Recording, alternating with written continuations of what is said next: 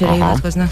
Szóval, ö, ö, az a film, amelyről beszélni fogunk, ez szintén egy vallási témájú film, bár legalább annyira szól a tudományról, és legalább annyira szól a megismerésnek a képességéről és lehetőségéről, mint a vallásról.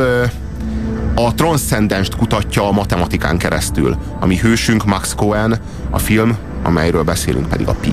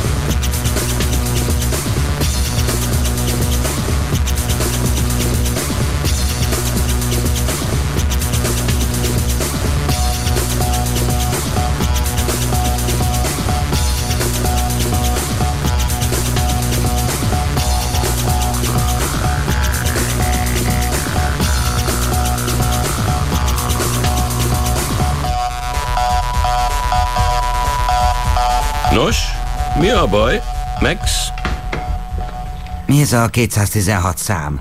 Hogy micsoda? Azt kérdezted, annyi számjegyet láttam-e, nem? Ó, igen, mármint a sor. Csak belebotlottam. Kutatás közben. Hogy botlottál vele? Ha, hova akarsz kiukadni? Beszéltem pár vallásos zsidóval. Vallásos zsidók? Igen, tudod, házidók, szakállaspasik. Ismerem őket. Találkoztam egyel. Ő is számelmélettel foglalkozik. A tóra az alapanyaga. Ő mesélte, hogy egy 216 jegyű számot keresnek. Ja, ugye már, ez csupán véletlen lehet. Van még egyéb is. Mi? Emlékszel a furcsa becslésekre? A tegnapi tőzsdei hírek kapcsán, igen. Nem volt tévedés. Kiderült, hogy minden igaz. Ott volt az orrom előtt. Van itt valami. Ez a szám a megfejtés. Ott a válasz a számban. Max! Gyere velem! A régi japánok szerint a gótábla a világegyetem lekicsinyített mása. Habár, mikor üres, egyszerűnek és rendezetnek tűnik, a játékban rejlő lehetőségek mégis végtelenek.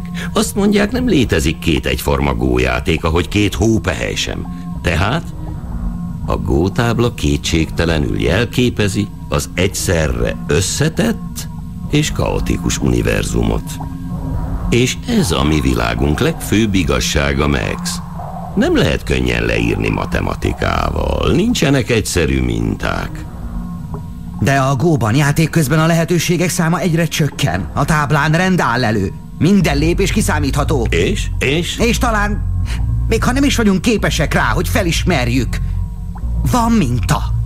És rend is. Minden góparti mélyében. Talán olyan minta, mint ami a tőzsdén is fellelhető. A tórában ez a 216 Nem, nem, nem, nem, ennek semmi értelme, Vagy zseninek kell lenni? Tudnom kell azt a számot. hagyd abba, fogd vissza magad, kezdesz kiborulni. Vegyél nagy levegőt. Bár hallanád magad, összekutyulsz egy számsort, ami nekem jött ki, egy számsorral, ami esetleg neked egy halom vallásos badarsággal. Ha meg akarod lelni a 216 számot a világban, mindenhol azt fogod látni. 216 lépés lesz, míg a saroktól elérsz a bejáratig. 216 másodpercet töltesz a felvonóban ácsorogva. Amikor hatalmába kerít bármiféle rögeszme, minden egyebet kiszűrsz az agyadból, és mindenhol csak azt találod, 320, 450, 202, mindegy. A tiéd a 216, és a természetben mindenhol arra akadsz. De Max, amint hajlandó vagy félredobni a tudományos szigort, már nem vagy többé matematikus. Csupán egy numerológus. Kérdés, hogy értéktelenebb a numerológiai megközelítés, hogy mennyivel értéktelenebb a matematikus megközelítésnél? Ez itt a... Más funkciója van. A Teljesen. numerológia, a, a matematika egy rendszerben gondolkodik, és eszközei a számok. A numerológia a számokban gondolkodik, amelyek a céljai. Tehát a numerológia az a, a numerológia a számokhoz hozzárendel értelmet, a matematikában a számoknak csak helyi értékük van. A szám az ö, csak ö, vonatkozásában van jelen a matematikában, nem önérték, nem értelmezendő a, a, a, a szám. Tehát a, ö, azt gondolom, hogy ez, ez, egy, ez egy alapvető különbség. Na most itt tényleg a mi hősünk az a matematika és a numerológia határán van, pusztán azért, mert vallásos igényel áll a tudományhoz. Márpedig vallásos igényel nem szabad a tudományhoz viszonyulni. Mert a tudomány funkcionális, a vallás transzcendens, és, és ő pedig a, a valóságnak a forráskódját keresi, többek között azáltal, rengetegféle módon, de többek között azáltal, hogy a pi-nek a számjegyei, a, a, a, a tizedes jel utáni számjegyeiben keresi az ismétlődést, keresi a rendszert. De nincs rendszer, és ha találsz rendszert benne, akkor az a rendszer nem a pi-ben van, hanem benned. Na ez a nagyon fontos tanulsága ennek a, ennek a filmnek. Tulajdonképpen a, a pi az egy ikaros sztori. Tehát az, a, ez a, a, el is hangzik benne, hogy, hogy a, a hősünk az egy rettenetes fejfájással, rettenetes migrénnel küzd állandóan, hogy gyerekkorában belenézett a napba az anyja tilalma ellenére, és valami, valami kiégett a retinája, vagy nem tudom mi történt, minden esetre iszonyatos fejfájása van állandóan, és gyakorlatilag a sztori maga is erről szól, hogy a mi hősünk a napban néz. Ami tilos. Ami tilos. Miért? Mert a tudatunk, a szemünk, a pszichénk, a lényünk nem bírja el Isten ábrázatát. Na, ez az igazság. Tehát, hogy belenézel, és megvakulsz, az lesz a vége. Megőrülsz, az lesz a vége, és meg fogod fúrni az agyadat egy Black and Decker fúrógéppel konkrétan. Tehát, hogy ez a, és ez menthetetlen. Tehát a, a valóság az nem egy véges mennyiség, hanem egy végtelen misztérium.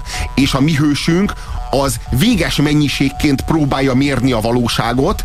E, ez, ez, a, ez az egyik leggyönyörűbb Ikarosz újraértelmezés. A, tehát, hogy ennek a, ennek a görög mitosznak a leg, a, az egyik legerőteljesebb modern ö, újraértelmezése. Tehát a metafizikai valóságot próbálja megközelíteni fizikai eszközökkel, és ez az, ami lehetetlen. Tehát ez egy um, fából vaskarika kísérlet. A Zeitgeist fogalmát Hegel tette ismerté, nem Nietzsche. Amúgy eddig jó a műsor, írja a kedves SMS író. Hát, ha eddig jó, most már próbáljuk nem elrontani, minden esetre nagyon köszönjük a bizalmat. A Talmud szerint a kezdete 2000 éve volt, mikor a második templom elpusztult. Mit jelent? Kérem, mindent meg fog érteni, ha jól figyel. Akkor veszett oda a papság is a kohanim. És a halálukkal sírba szállt a legnagyobb titok. A templom mélyén volt a zsidó élet lelke, a szentek szentsége. Az, amit Fridládának neveznek.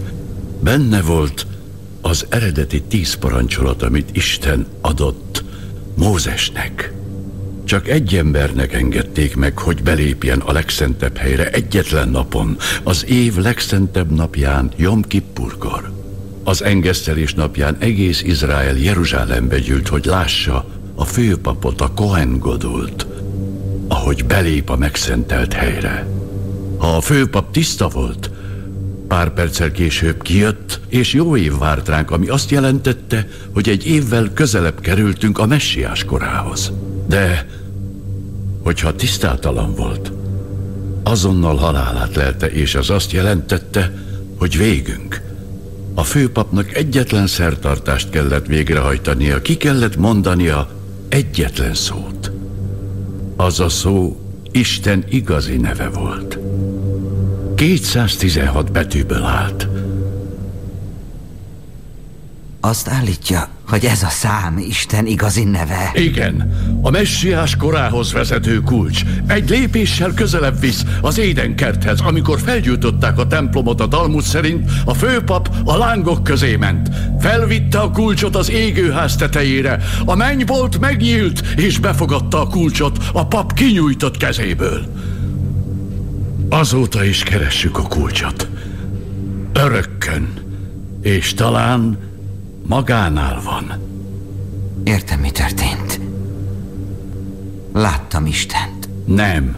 Maga nem tiszta. Senki nem láthatja Istent, ha csak nem tiszta. Nem. Már mindent láttam. Nem látott más, csak egy villanást. Annyi van még.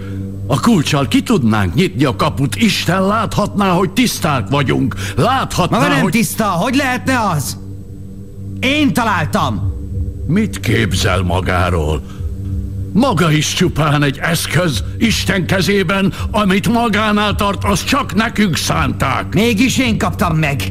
Itt rejlik bennem, és átalakít. És meg fogja gyilkolni, mert nem készült fel, hogy befogadja. Ez csupán egy szám. Biztos leírták mind a 216 számot, lefordították az összeset. Kimondták mindet. Nem igaz? És mi lett belőle? A szám az semmi. A jelentés, a szintaxis, ami a számok között van. Ha nem értették, azért van, mert nem a maguké. Én átlátom. Én átlátom.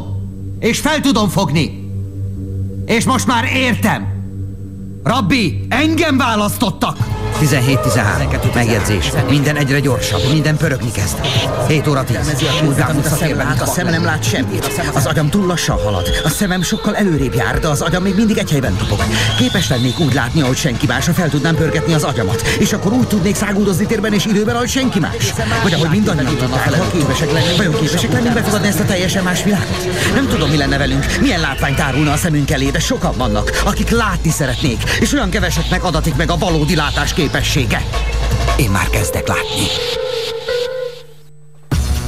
Ezt a valódi látás képességét kapta meg végül a fúró eszközével. Ja, ja, ja, ja, ja, ja. A valódi, nem, a, igazából elhangzik a filmben, hogy mi a válasz. A feleség a válasz. Az Archimédésznek a sztória elhangzik a filmben, aki annyira megszállottan kereste a megfejtést arra, arra rejtére, hogy hogyan tudná megmérni az aranynak a tömegét. A felesége megmondta, hogy hagyd már abba, mennyi fürödjé le. És abban a pillanatban, hogy beült a kádba, abban a pillanatban heuréka, és jött a, a híres pillanat, aminek a hatására megvilágosult az elméje. És mi a megfejtés? Nem az, hogy idővel úgy is megtalálod, hanem pont, a, tehát, pont tehát amíg fókuszálsz, addig nem veszed észre, hanem amikor a defókuszált állapotba kerülsz, tehát amikor, amikor nem zoomolsz, hanem amikor egy, amikor egy kicsit berévetsz, akkor egy, akkor egy a, tehát a, itt az intuíció a kulcs, nem pedig a, nem pedig a vizsgálódó tudat. Ez a lényeg. És a, a feleség lehetősége mindvégig ott van a filmben, mindvégig ott lebeg. Hát ott a szomszéd csaj karnyújtásnyira tehát mindvégig a filmben, és nem. És nem, ő neki nem, mert hogy ő, ő a, a, a fürkésző tudatnak a fókuszát nem képes tompítani, a mi hősünk. A, meg a, a, a válasz, a magyarázat az az, hogy egyszerűen egy kisebb rendszerben kell elhelyezned magad. Egy kisebb rendszerben, mert kevesebb vagy, tehát hogy, hogy az ember nem is nem tud megistenülni, csak el tudja magát pusztítani. Mondom, az Ikaros tökéletesen írja ezt le. Ami az én az én számomra a legfontosabb kérdés, amit fölvet a film, a Pi című film, amelyet ajánlunk a figyelmetekbe, az az, hogy a valóság az vajon egy rendszer, amit a tudatunk vizsgál és értelmez, vagy pedig egy üres vászon, amire a tudatunk vetít. Tehát, hogy a valóság valójában hol van? Kívül a fejünkön, amelyet a tudatunk, mint egy kamera befogad, vagy pedig a fejünkben, és a tudatunk, mint egy vetítőgép vetíti ki. E, ez a, szerintem ez, a, ez az egyik legfontosabb, a létező legfontosabb kérdés. Szóval mondjuk az Aldous Huxley erre a, úgy vágja át a Gordiuszi csomót, hogy azt a magyarázatot adja, hogy nem, egyik sem. A tudat az egy zavaró állomás, amely a mi belénk áradó kozmikus tudatot, a mindenség tudást, a, a, a mindenségről való ö, öntudatlan ismereteknek a, a teljességét, azt megszűri pusztán azért, hogy életben tudjunk maradni ezen a bolygón. Tehát, hogy a szexualitás, a táplálékszerzés, a biztonság, a meleg, a, tehát, hogy mindazok, a, mindazok, amelyek az életben maradásunkhoz szükségesek, az, azokra tudjunk fókuszálni. Tulajdonképpen a tudat nem más, mint egy zavaró állomás, legalábbis Huxley szerint, Huxley értelmezésében. Kaptunk SMS-eket. Nincs egy tudomány sem vallás, amivel le lehet írni a világunkat. Ha minden tudományt birtokolnánk, akkor is csak egy kisebb részét értenénk. E, a vallásnak nem is az a, a, a tudomány valóban nem tudja leírni a világunkat, ebben egyetértünk. A vallásnak pedig nem is az a célja, nem is az a funkciója, hogy leírja a világunkat.